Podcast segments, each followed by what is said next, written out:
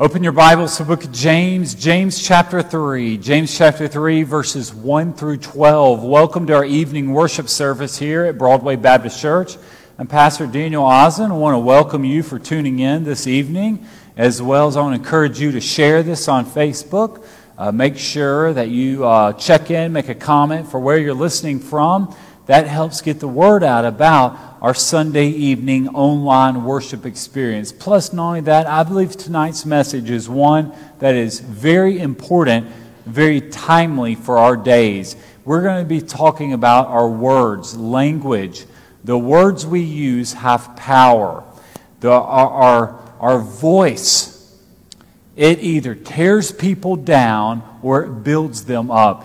And the Bible speaks about this. All I mean, much you think about the book of Proverbs book of Proverbs speaks so much about our tongue and about the danger of gossip and how if we don't guard our words, if we aren't cautious and careful, we could actually, by the same words that we confess our faith in God, we also can tear other people down. By our words, we are either saved or we reject Jesus. So that's what we're going to be looking at. So uh, wherever you're at, I want you to go ahead and pull out your Bible and turn to book of James. And a little bit also, we're going to be flipping over to the book of Luke.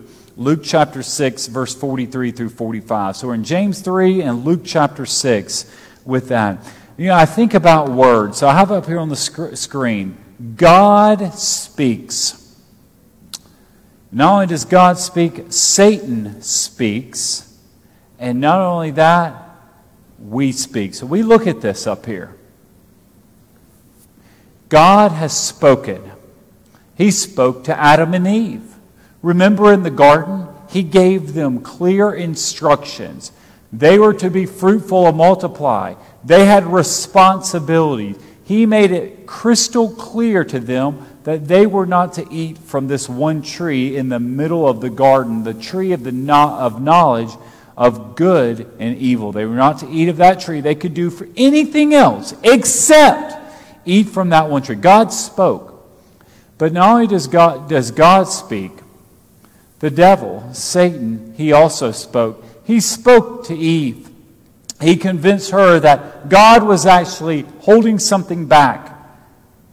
He speaks lies. Jesus says the devil is the father of lies. Lying is his native tongue when the devil speaks, he's actually lying. So there's this, there's this controversy you and I constantly live in. And that controversy is who are we going to listen to? Because God is speaking. He speaks to you. He's speaking to you. But knowing that, the devil, Satan, is speaking to you as well. And we are hearing both the Lord and the devil speaking to us. And not only that, we take this in, we hear these words, and then we speak. And that's what we're going to be looking at this evening. When we speak, are we speaking the words of God or are we speaking the words of Satan, which is a lie? Lying is the native tongue of the devil. Lying is the ninth commandment do not bear false testimony. What is a false testimony? You ask me a question Is it the sky blue? And I say, No, the sky is not blue. The sky is yellow. That is a lie. The sky right now is not yellow. When we speak.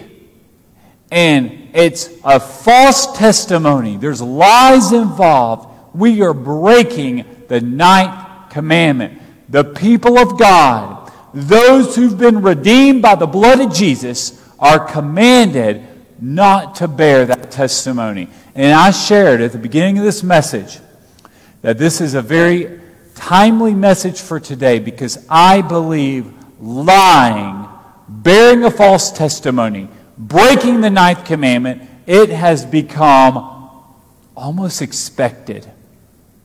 No one thinks twice about it. And you think about it. What did the devil do to Eve? He lied to her. It was the ninth commandment that got Eve to sin.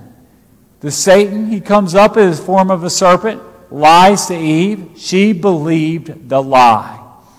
And I think what's important for us, we want to make sure we do not have a lying tongue. We want to be truthful. God is truth. When Jesus spoke, when God, the God has given us His word, He has spoken truth. If you want to know the truth, you read your Bible. You want to hear from God, you're listening to truth. You might not find it anywhere else. Hopefully, find it in God's house. But I want to tell you, some churches, you could even come to church and hear a preacher preach lies. If you remember Jeremiah in the Old Testament, he accused the other prophets. They would go and speak to the king. And what would they do? They would lie. And he would say, You've got these prophets here with their lying tongues. They're not speaking on behalf of God. All they told the king is what he wanted, what the king wanted to hear.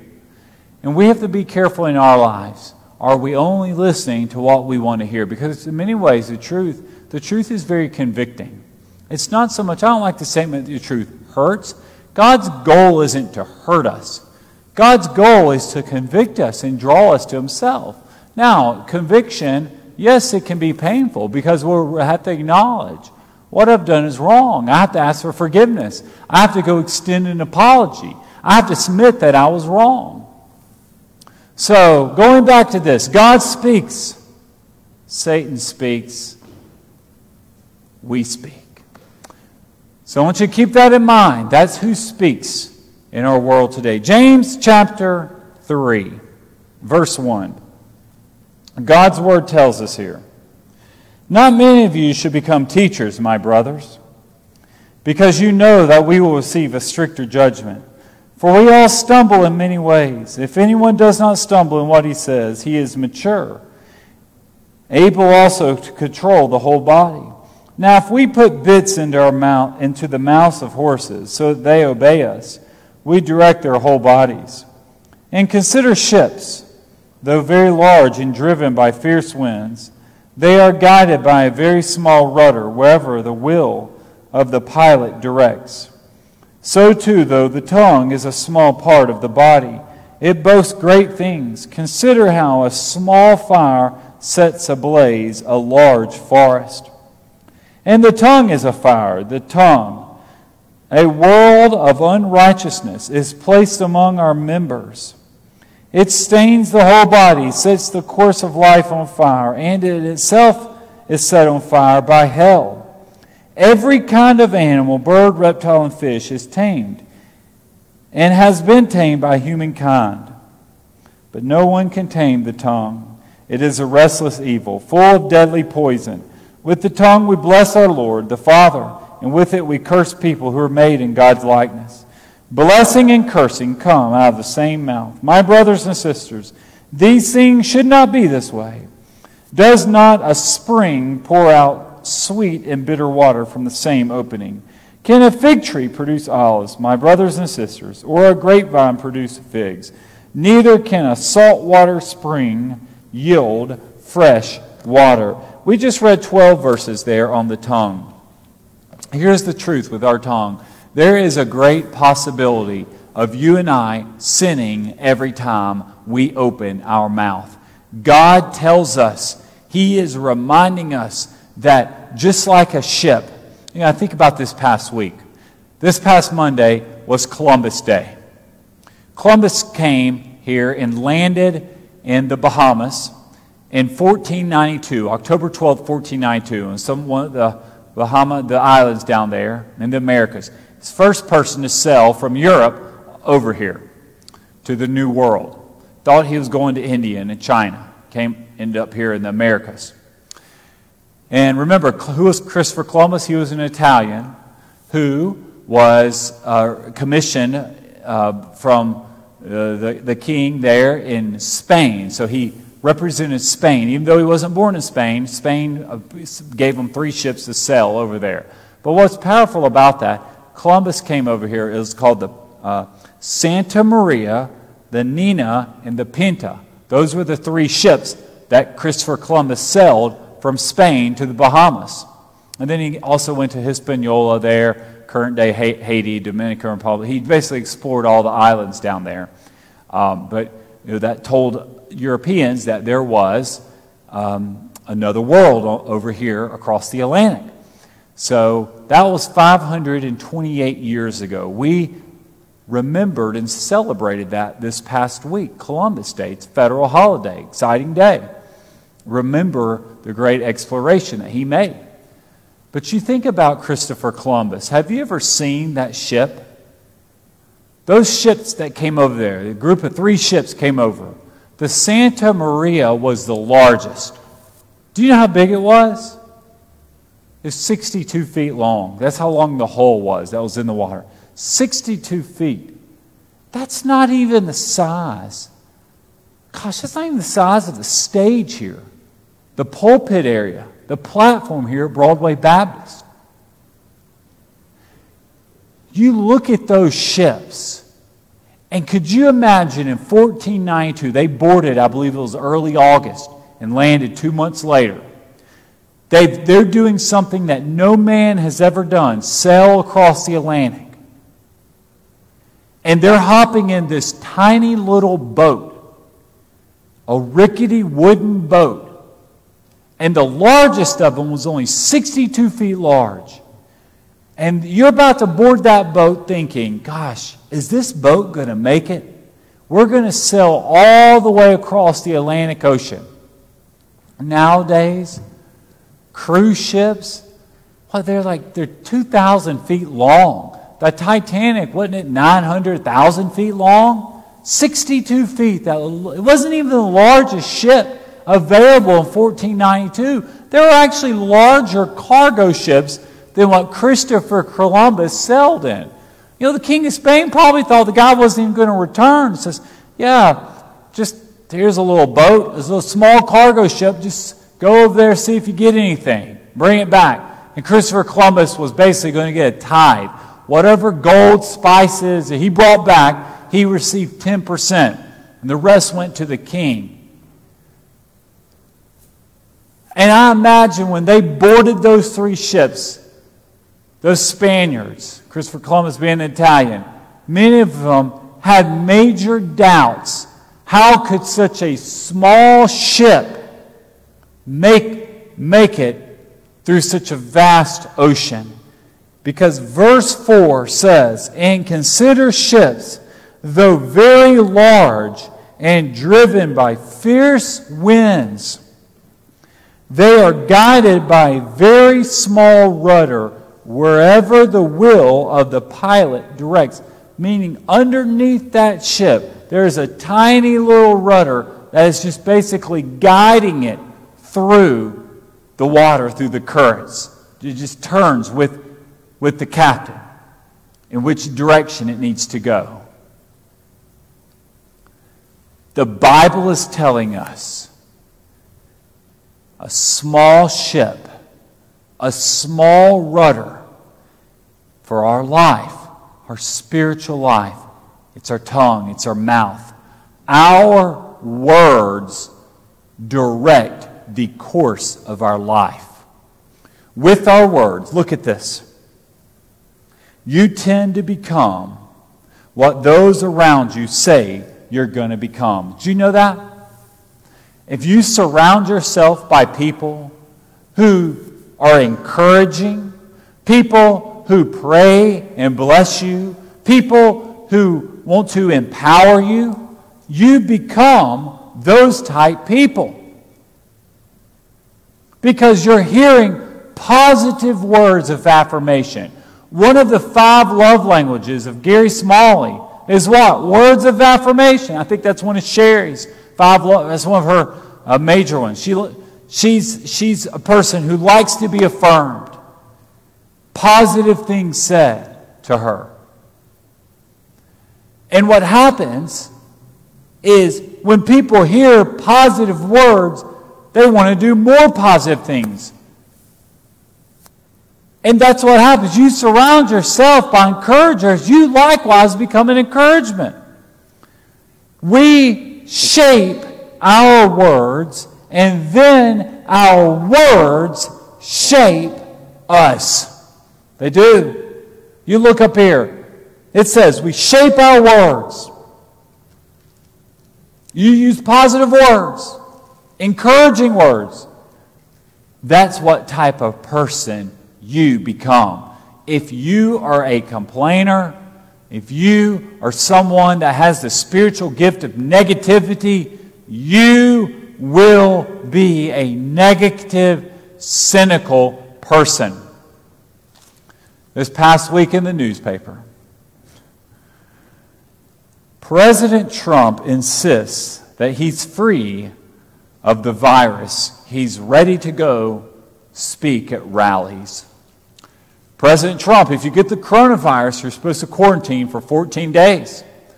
Well, after 10 days, President Trump has announced he is now immune to the coronavirus. And it says here the president insisted he's now immune from the virus. And then the AP, which is an AP story in, in our local Herald Leader, says a claim, they wrote, the, the editor of this, a claim that is impossible to prove and added to the unknowns about the unknowns about the president's health.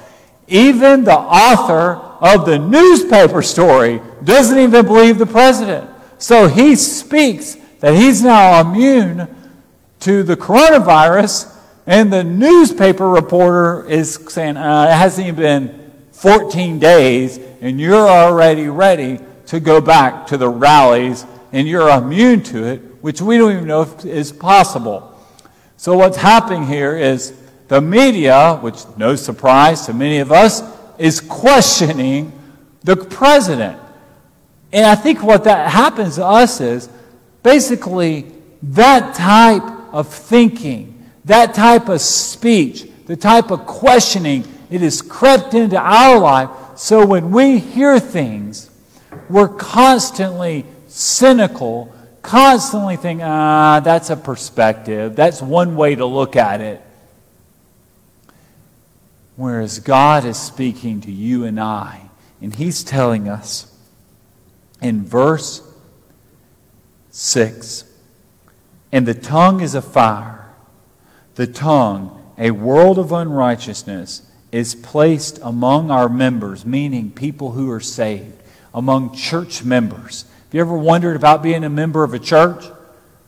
That's, uh, that's justification right there. The word member is used in Scripture, meaning you should be a member. You should belong to a local church. And you, you have a tongue, you have words. It stains the whole body, meaning the body of Christ. Sets the course of life on fire and is itself set on fire by hell, meaning Christians have the power in their language, in a church family, among the body of Christ, to destroy people's lives. And God is speaking to you and I, saying, You don't need to be that man. You don't need your words. When you say yes, your yes needs to be yes, as Jesus said on the Sermon on the Mount. Your no means to be no. We shouldn't have, we should, we don't want to have possibly a reputation like the president. So when you speak, there's always someone else who's sharing the so called other side. No. With God, there is no other side. God has spoken. God has made it black and white. God has saved. Only by my son Jesus you will be saved. Church member, you want to experience revival? It starts with your language.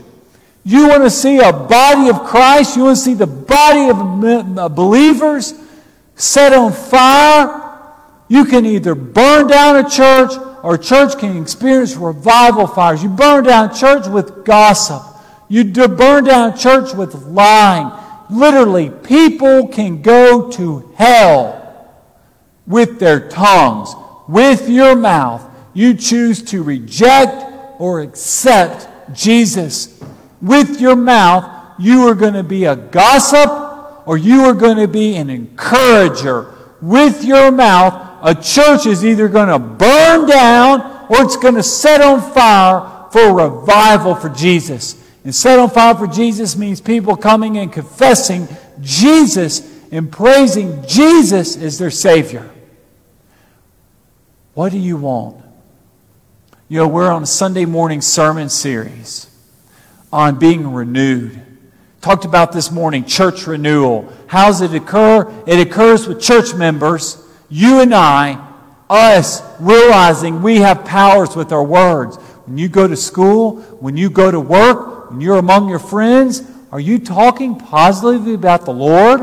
Are you sharing about what Jesus is doing in your life? Are you excited to be saved? Verse 6, he made it very clear. But I was looking up here on board again. Verse 6. I don't want y'all to miss this. It says, last sentence, it stains the whole body. That's what our mouth does. That's what, that's what a tongue can do. It stains us. I mean, it hurts. Do you know when you are slandering someone else, it actually leaves a stain? Doesn't even have to be true. Just make something up. They'll remember that. It sets the course of life on fire, meaning people are destroyed by your words. And I think what God wants to tell us if you are that person that is using your tongue, that's going about shaping your words that way, you will become. You, that will shape your life you will find yourself separated for God for eternity because of slander, because of your language that you use. You know, Colossians 3 8, it reminds us that we as believers, we are not allowed, we are not permitted to allow filthy language come from our mouth. And filthy language just doesn't include uh, cuss words. Filthy language is language that's speaking negatively about other people. I think we have just become immune to just immoral talk, using the Lord's name in vain. We don't even think twice about it. And God is God speaking to you and I saying that that is not for the believer. Do you know, think about it.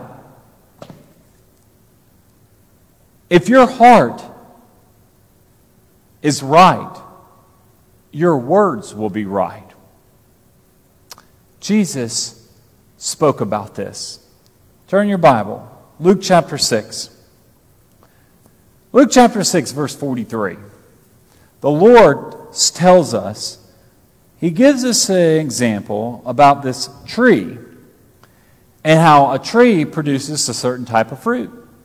Obviously, if you see an apple tree, you expect apples from it. Look what Jesus says here. A good tree doesn't produce bad fruit. On the other hand, a bad tree doesn't produce good fruit. For each tree is known by its own fruit. Figs aren't gathered from thorn bushes, or grapes picked from a bramble bush. Meaning, a fig tree uh, obviously is going to produce figs.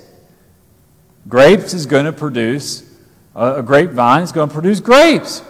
A good person produces good out of the good stored up in his heart. Meaning, you, you know somebody if they're good because what do they do? They produce good from them. An evil person produces evil out of the evil stored up in his heart. For here it is, the main verse. Do not miss this. For his mouth speaks from the overflow of his whole of his heart. For his mouth speaks from the overflow of his heart. What is inside of your heart is what comes out of your mouth. And Jeremiah 19, 17 9 tells us that our hearts are wicked because of our sinful, fallen culture. We have corrupt hearts. Look at this. Corrupt words flow from a corrupt heart. If you find yourself going around with corrupt words, if, if you just sense, I'm just, I'm negative, I'm complaining, I'm griping, who have I, what man have I become? You know, if you're, if you have become a grumpy old man, a grumpy old woman, you, you don't have to be old, a grumpy young man. You have to stop in self awareness and say, what type of person have I become? Do people not call me? Do folks not want to spend time with me? Am I not a blessing and encouragement to others? Because that is what flows, Jesus says, out of our hearts. You and I want to have hearts that have an overflowing words of affirmation and encouragement. Encouragement is a spiritual gift. The Bible is telling us in verse 9, back in James chapter 3, with the tongue we bless our Lord the Father, and with it we curse people who are made in God's likeness. Who are we to curse someone? Who are we to speak negatively? Who are we to call out someone who is created in the image of God, just like you and I? Here I come to church. I sit in this pew on Sunday and I'm praising the Lord. You know, Monday, Tuesday, Wednesday, I'm putting people down. God is saying, don't do it. Don't be that man. God's calling you and I to be encouragers. Listen, if you surround yourself with negative people, negative movies, which then make negative thinking in your life, do you know what's going to happen? You're polluting your soul. Your soul will be polluted.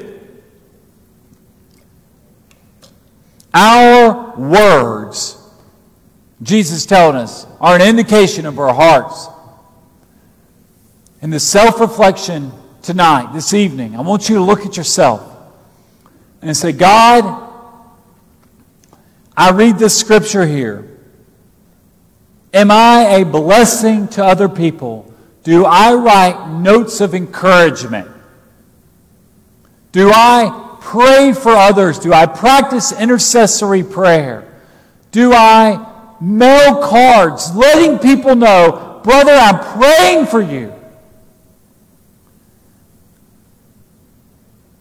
If someone's sick, are you lifting them up to the Lord? You know ultimately the solution to our tongue, the solution to our word problem is actually the Word of God? If you're listening and you're watching this and you're thinking, Daniel, I, I'm that man, I'm not using the gift of encouragement. I want to encourage you to get in God's Word and say, Lord, show me Scripture that I can use to change my words that I fall under conviction when I'm getting negative, when I find myself becoming a complainer. God did not save you to complain. It's my passion.